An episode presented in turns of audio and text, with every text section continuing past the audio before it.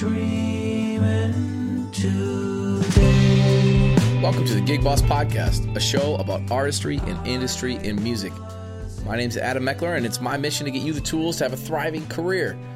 And I just got off a call with Kevin MacLeod. Man, this was such an interesting conversation. Kevin runs a site called Incompetech.com, and in a world where we're like constantly trying to figure out how to monetize things, how to get money for the things we're doing, Kevin has been giving all of his stuff away for free since the 90s. He's just been making music and creating a royalty-free library where he's getting his stuff published with licenses that are common, what does he call it? Creative Commons licenses. And that's really fascinating because of giving his music away for free, of course, he's removed the barrier between the listener and the music maker. When there's a barrier of you have to pay for this in order to listen to it, I guess even as simple as like $10 a month on Spotify, which is mostly how people listen now, or Apple Music. But, you know, when we're talking about buying merch, or buying CDs, or buying vinyl as well, it's like it creates a barrier between those who can afford something like that and those who can't. And just giving things away for free, it's like, you know, Kevin's somebody who believes in that like open source software, open source music kind of world. That's a whole world that I know exists that I'm not really... I wouldn't say I'm personally a part of that world, but it's really fascinating to me. And because of that, Kevin has had an incredibly successful career. His site was visited millions and millions of times per month for a period of time. Now there's probably hundreds of thousands of people listening, visiting his site per month, that just go there to grab his music and use his music in their videos on YouTube. And as I imagine, the YouTube craze continues to grow, and home creators... people who identify as creators first and maybe artists second, or musician creators or creators who are also musicians, are going to his site and using his music as background music in their educational videos or in their, you know, whoever. I mean, we're talking anybody. People who do like BMX biking could use his music in their videos. Anybody that does anything can use it. It's all completely royalty free. Really fascinating how he's made his money, and he's utilized Patreon, of course, but in a real small way. I mean, he really kind of, when we talked about Patreon, as you'll hear, he kind of sweeps it under the rug a little, like it's no big deal, but the amount of money he makes on Patreon would be game changer for any independent artist. So the whole thing is really fascinating to me. I think you're going to love this interview. It's a quick one. It's with Kevin MacLeod of Incompetech.com. The link is in the description for Incompetech.com, so definitely check that out. There's a lot of great resources if you want to get your music into the public domain, if you want to get your music a license, a Creative Commons license. He coaches you through how to do all that. There's resources for AI. I mean, he's like fully embracing AI. It's like really fascinating. Totally different than what you hear from a lot of artists who are like have this like real moral opposition to what's happening with AI right now. Kevin's like, use my whole library and train your AI, you know? I mean, it's like, this is all royalty-free music. You having struggles with training your AIs with royalty music? Use royalty-free music. So I really think you're going to dig this. Quickly, I want to tell you about the Gig Boss app. The Gig Boss app is continuing to grow and get better, and we really appreciate you all checking it out and using it and giving us feedback. It's free on iOS and Android. You can create groups. You can create events. You can tag groups to events. You can see all the details of the events once you submit. People can accept or decline gig invites via email. We've got a photography company using it to organize all of their freelancers. We've got a dance company using it, and we've got tons of musicians all over the world. We've got people emailing me from Australia and from Europe and from Latin America and from the United States, trying to get access to it, trying to use it. And it's really great. It's fun to see everybody checking it out. Download it. Use it to organize your gigs. It's a great tool for organizing your stuff. All the past gigs live on forever. You can go to your past gigs tabs and see everything you made throughout the course of the year. When tax time comes, which is coming now, unfortunately, feels like it comes too fast every year. Anyways, without further ado, this is my interview with Kevin MacLeod. I hope you enjoy it.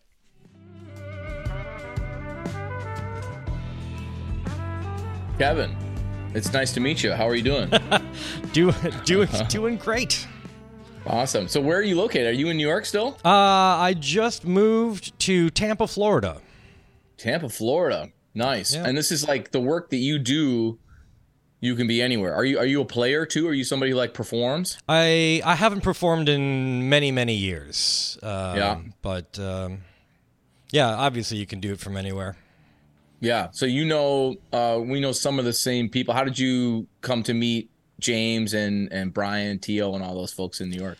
I was when I lived in New York, I was roommates with Brian Teo for about 8 years, I think.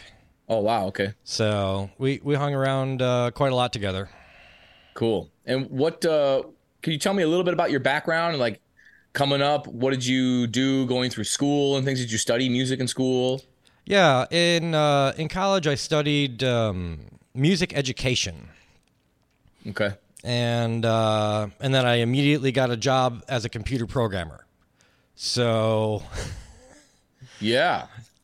Yeah, education, that's a tough road. And I know a lot of people who have met now, like especially have made the jump from, I was just talking to James Hall about this, from, you know, going to a coding boot camp or something and becoming a computer programmer. Yeah. Is that something you always did, like through high school? Were you messing with computers and learning to code and things like that on your own? That was like something you taught yourself? Yeah, like from sixth grade on, you know, coming back from the Commodore 64 days. Yeah. Okay. And then, then the internet hit, and I was on board that, and the local ISP saw what I'd done, and like, hey, we need some people. I'm like, well, that's way better money than actually teaching, and I don't even like children that much. So, but yeah, man, yeah, it gave me a really. Looking back on it, it was really useful to like go through those semesters of. Learning brass, learning woodwinds, because, you know, once you know how to play a clarinet a little bit, it helps you in writing for clarinet a lot. Sure. And so when you're, I want to get into your music making and maybe a little more of the nitty gritty, but are you like playing some of the instruments that you learned while you were in school on your recordings, or is everything done sort of like MIDI style with keyboards and stuff? Almost like everything is MIDI. Yeah. Every now and again, there's a live one in there. Like things that have been notoriously difficult to do in MIDI. Saxophones, accordions, banjos. Right. Yeah, those saxophone sounds are not great. I mean, I'm a brass player, and I always feel the same way about trumpets, but now it's like I've heard some brass that is pretty convincing, and I'm like, man, this is... Yeah. I'm going to start losing my recording, my remote recording jobs to MIDI trumpets that can scream higher notes than I can. I have a couple of those libraries, yeah. Yeah. So let's talk about Incompetech. Like, how did... this come about? You go and you get a degree in music education. You start working as a computer programmer. When did you start to create royalty-free music? Or what was the impetus for the idea behind royalty-free libraries? So through college, I was doing like some composition for the theater people, and I was in improv group and performing there pretty regularly. And just writing a bunch of stuff, and I'd thrown some stuff online. This was back in the way early days. And then a director emailed me and said, hey, do you want to score my film? And I said, sure. And then I went on to Amazon and bought a bunch of books on how to score films. Yeah. Did some tests and got a lot of cues rejected, just like a lot. And I'm like, well, these are perfectly fine. They're just not fine for this movie. So I started putting my failures online, not telling people that they were failures, but... Sure, interesting. And then, because it doesn't hurt me. You know, they didn't need it. They didn't want it. But somebody else might have. And that started taking off. And so I just started following up by making things purely for people online. And so you didn't charge for this? No. Well, I mean, I charged to do the movie, but... Right. But for when you started to offer your music online, it just became like, hey, let's open source this. I mean, I know there's like a whole community of people that believe in open source software and that like everything should be free. Is like, are you one of those people? Is that how you feel about music? Like music should be free. Like, let's go, let's get everything up there. Pretty much. Yeah, definitely. More in that camp than anyone I know. So why are you in that camp? Like what, I know that you've been able to, I mean, it seems like you've been able to make a living anyway, or like in other ways. Yeah. So I'd love to talk about how you did that, but like why should everything be free? Why do you feel that way about music?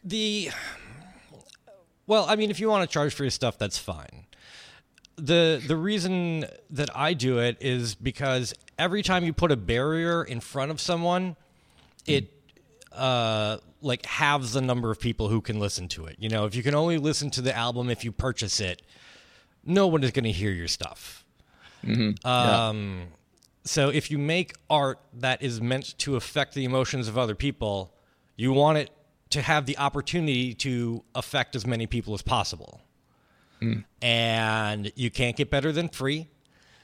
And it seems to have worked.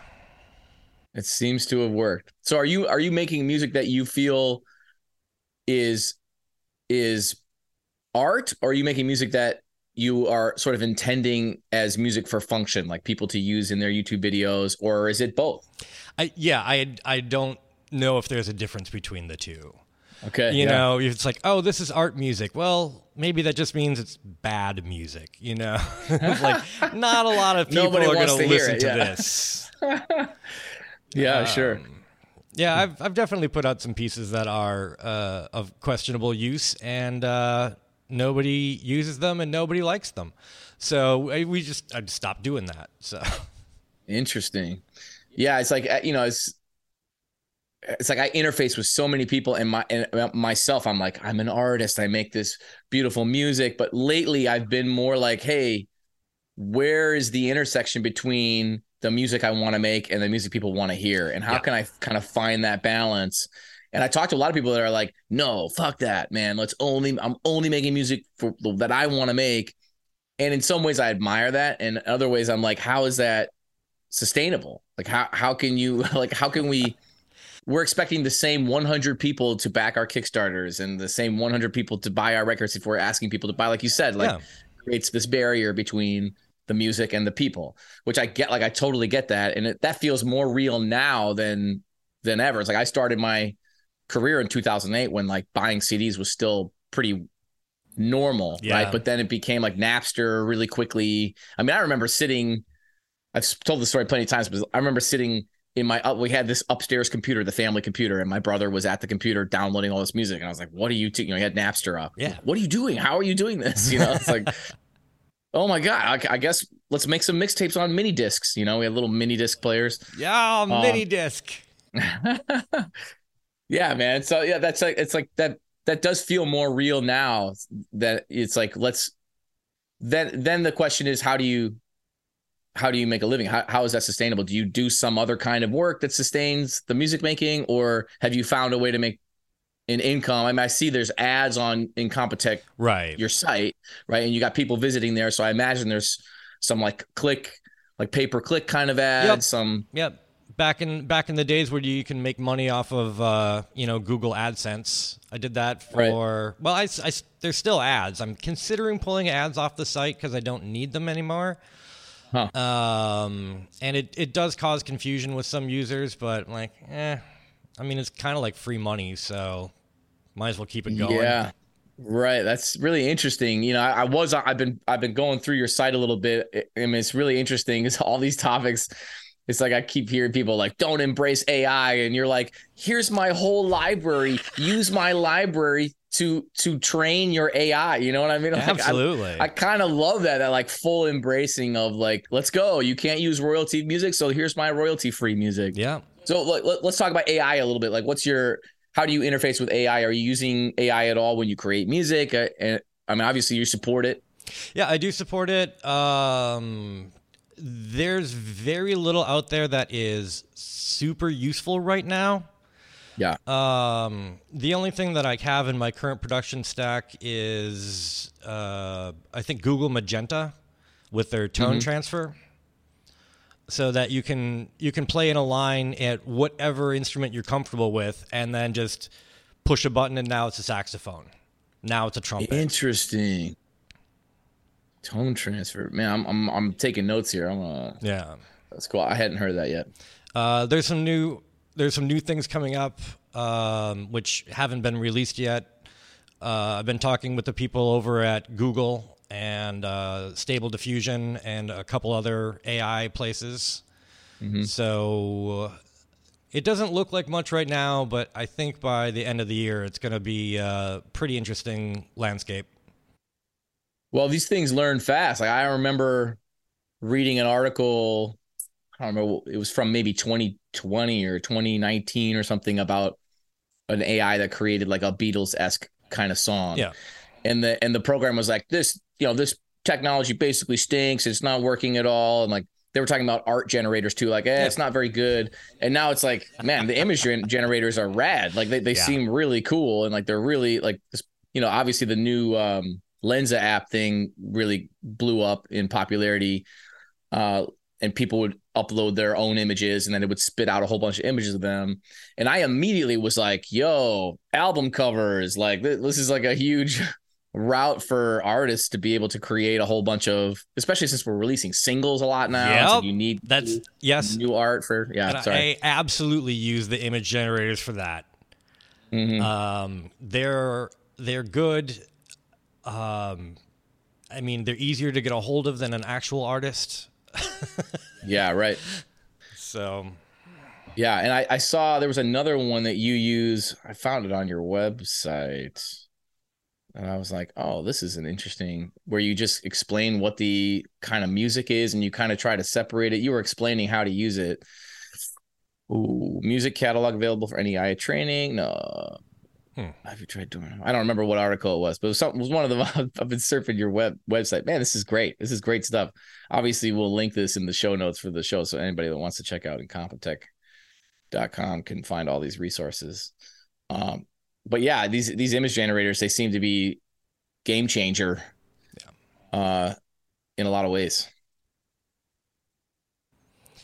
I've even been using like ChatGPT to help with descriptions. Right. I've been thinking about doing that for the podcast. It's like, so what, when you use ChatGPT, do you feed them a link and they like watch what you did, or you just describe what it was? I describe what it was, and then I'll ask it for like, here's the kind of thing. Where would this kind of music be used most frequently? And I was like, oh, maybe it'll be in a real estate thing. Maybe it'll be a short comedic piece, and generate some things, and then, cull it down to the things that I think work. Okay. But yeah, just generalized idea. A lot of times when you upload music, they ask for like tags to describe the metadata. Does a pretty good job of generating enough of those to make your music findable. That's a great idea. Yeah, generating tags. This is why I did this podcast, man, so I can learn all this stuff. This is awesome. ChatGPT, right? Generating tags. Yeah, cool, man. That's this is all just like this is just such a great. I feel like we're at this moment in time where these things are just going to start to explode, and it's kind of changing the whole landscape. You mentioned on your site that like, it's still so uncommon to have royalty-free music available for people to just use in their videos, that there's a lot of skepticism. So you actually provide like a route for people to get a, what is it? Is it a copyright license that allows that shows that it's free, that it's royalty free? So I use a lot of Creative Commons licenses. Okay. I honestly thought Creative Commons, I mean, it's big, but I thought it was going to be bigger than it is, because I used to have my own license before the Creative Commons came out, and I'm like, oh, we'll just use this. It's standardized. Everyone understands it. No, they don't. And yeah, it's like really uncommon in like Poland and Germany and places like that. So, but I'm sure, yeah, it's the best we got. That does things. And, yeah, I recommend that everyone use the Creative Commons things, but a lot of people use like the non-commercial only one. And I'm like, that stops so many people who have been taught to be so careful. It's like, well, if I make a YouTube video and run ads on that, is that commercial? Now I can't use your stuff. Right. Yeah. So non-commercial only excludes a lot of YouTube. I mean, I monetize my YouTube channel, so then I couldn't use non-commercial only theoretically, or they would create some confusion. At the very least. Does create confusion. Maybe you can. Is that commercial? Right. You're going to get sued for it. You know, you don't want that. Yeah. Right. So how many people do you have visiting Incompetech.com like on a monthly basis? Is it crazy? Are you experiencing like crazy numbers with people downloading your catalog? I don't know. I mean, it's in the hundreds of thousands a month. Wow. It used to be like 1 to 2 million, but that was a while ago. Yeah. 1 to 2 million a month. Yeah. That is nuts. That was, yeah, definitely enough money to live on. Yeah. From the ads. Holy smokes. And then you've also developed like a whole Patreon. Is your Patreon mostly, I mean, I don't know if you know this about the demographics of the people who give to your Patreon, but is your Patreon mostly people who use your music in their YouTube videos? Are those people that are like, oh, I'll come in at $2 a month or whatever? You know, it seems like it's a pretty, I mean, for like a DIY artist anyway, what you're making on Patreon would be a pretty significant chunk of change monthly to be able to rely on. Yeah. I don't push Patreon, but when people ask me, like, if they want to donate to me, it's there. Yeah. Like, okay. You don't want to make it hard for people to give you money. Right. So it's not a big percentage of what I'm doing, but it's nice to have. And then there's like a little bit of a back channel available to people who do that. Sure. But not much. Most people just leave me alone and I do my thing and get their $5 and they feel good and I feel good and everyone's happy. Are you creating any content that's specifically for Patreon? Or are you just like, all my stuff's always free. Here it is. Yep. All the stuff's always free. You don't even get it soon. Yeah. Yeah. That's amazing. And people, I mean, it's like, it's so interesting because I've seen so many Patreons where it's like, you get all this extra stuff and people have a lot of trouble getting people to support their stuff. And just like, you just giving your stuff away for free. People are like, how can I support you? Let me give you some money every month. Right. You know, man, that's fast. It's really, it's so backwards to how I've been trained to think. And it's kind of like, dude, looking through your site, which is blowing my mind, man. I was just like, it's like, whoa, just create. Do you do stuff like for sync licensing? Are you making money in that way? Are you doing anything on that side of things, sync licensing, movies? My stuff definitely gets used in movies. It definitely gets used in TV shows. It definitely gets used a lot of places.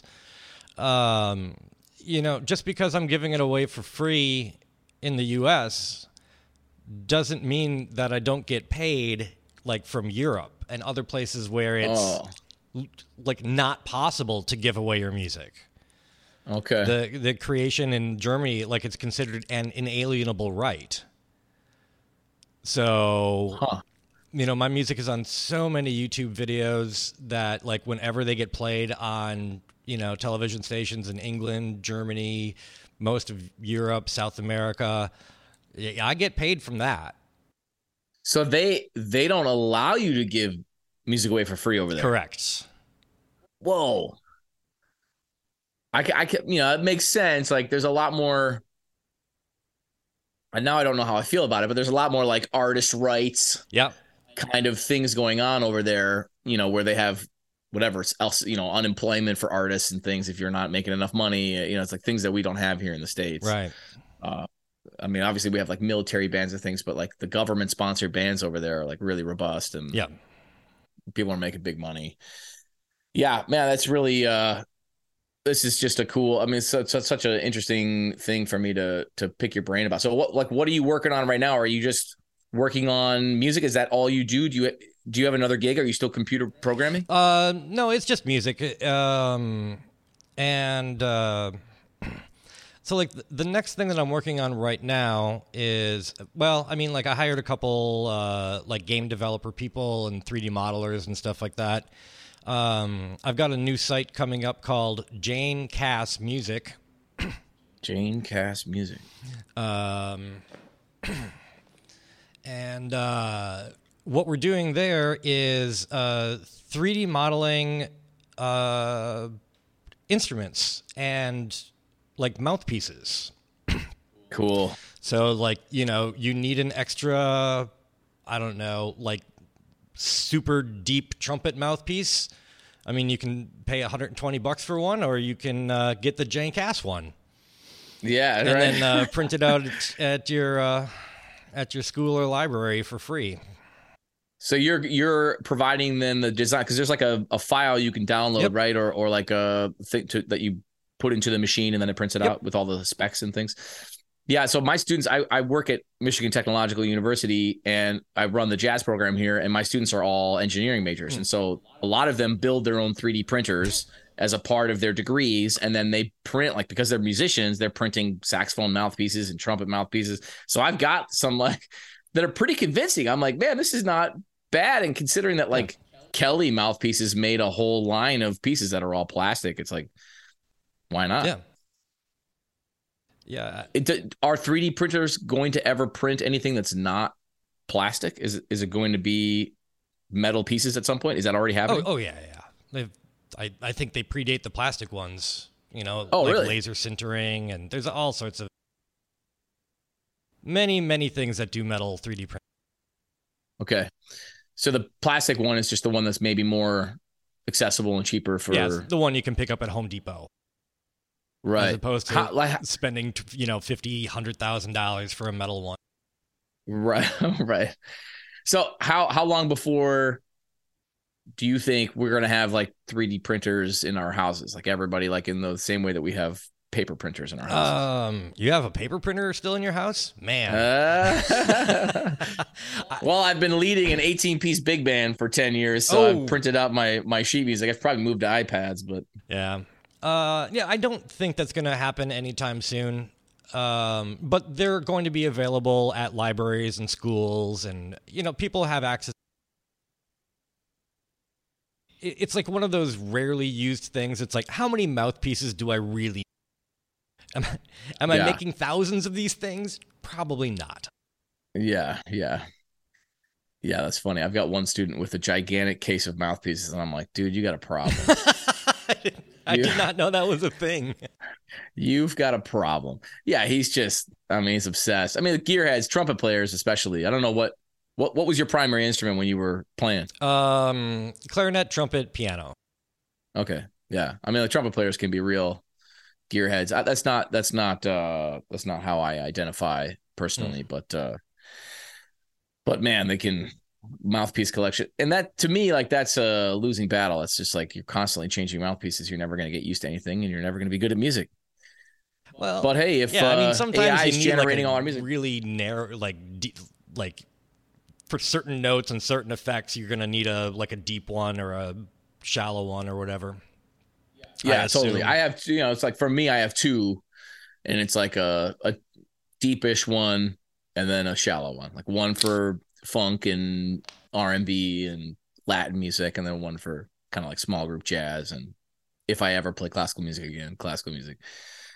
But cool, man. So if somebody wanted to get started creating royalty-free music, and, you know, they still want to make money but want to offer their music for free, what is the route that you would suggest they take? I've been getting a lot of people coming to me who's like, hey, I've got this catalog, and I just want people to hear it. How, like, can you put these on your site? I'm like, no, But I can tell you how to publish these things into the public domain. There's an article I have on it on my site right now about, here's the best way to do it. Upload it to Pixabay, upload it to, wherever. That's right, Pixabay. So what is Pixabay's role in all of that?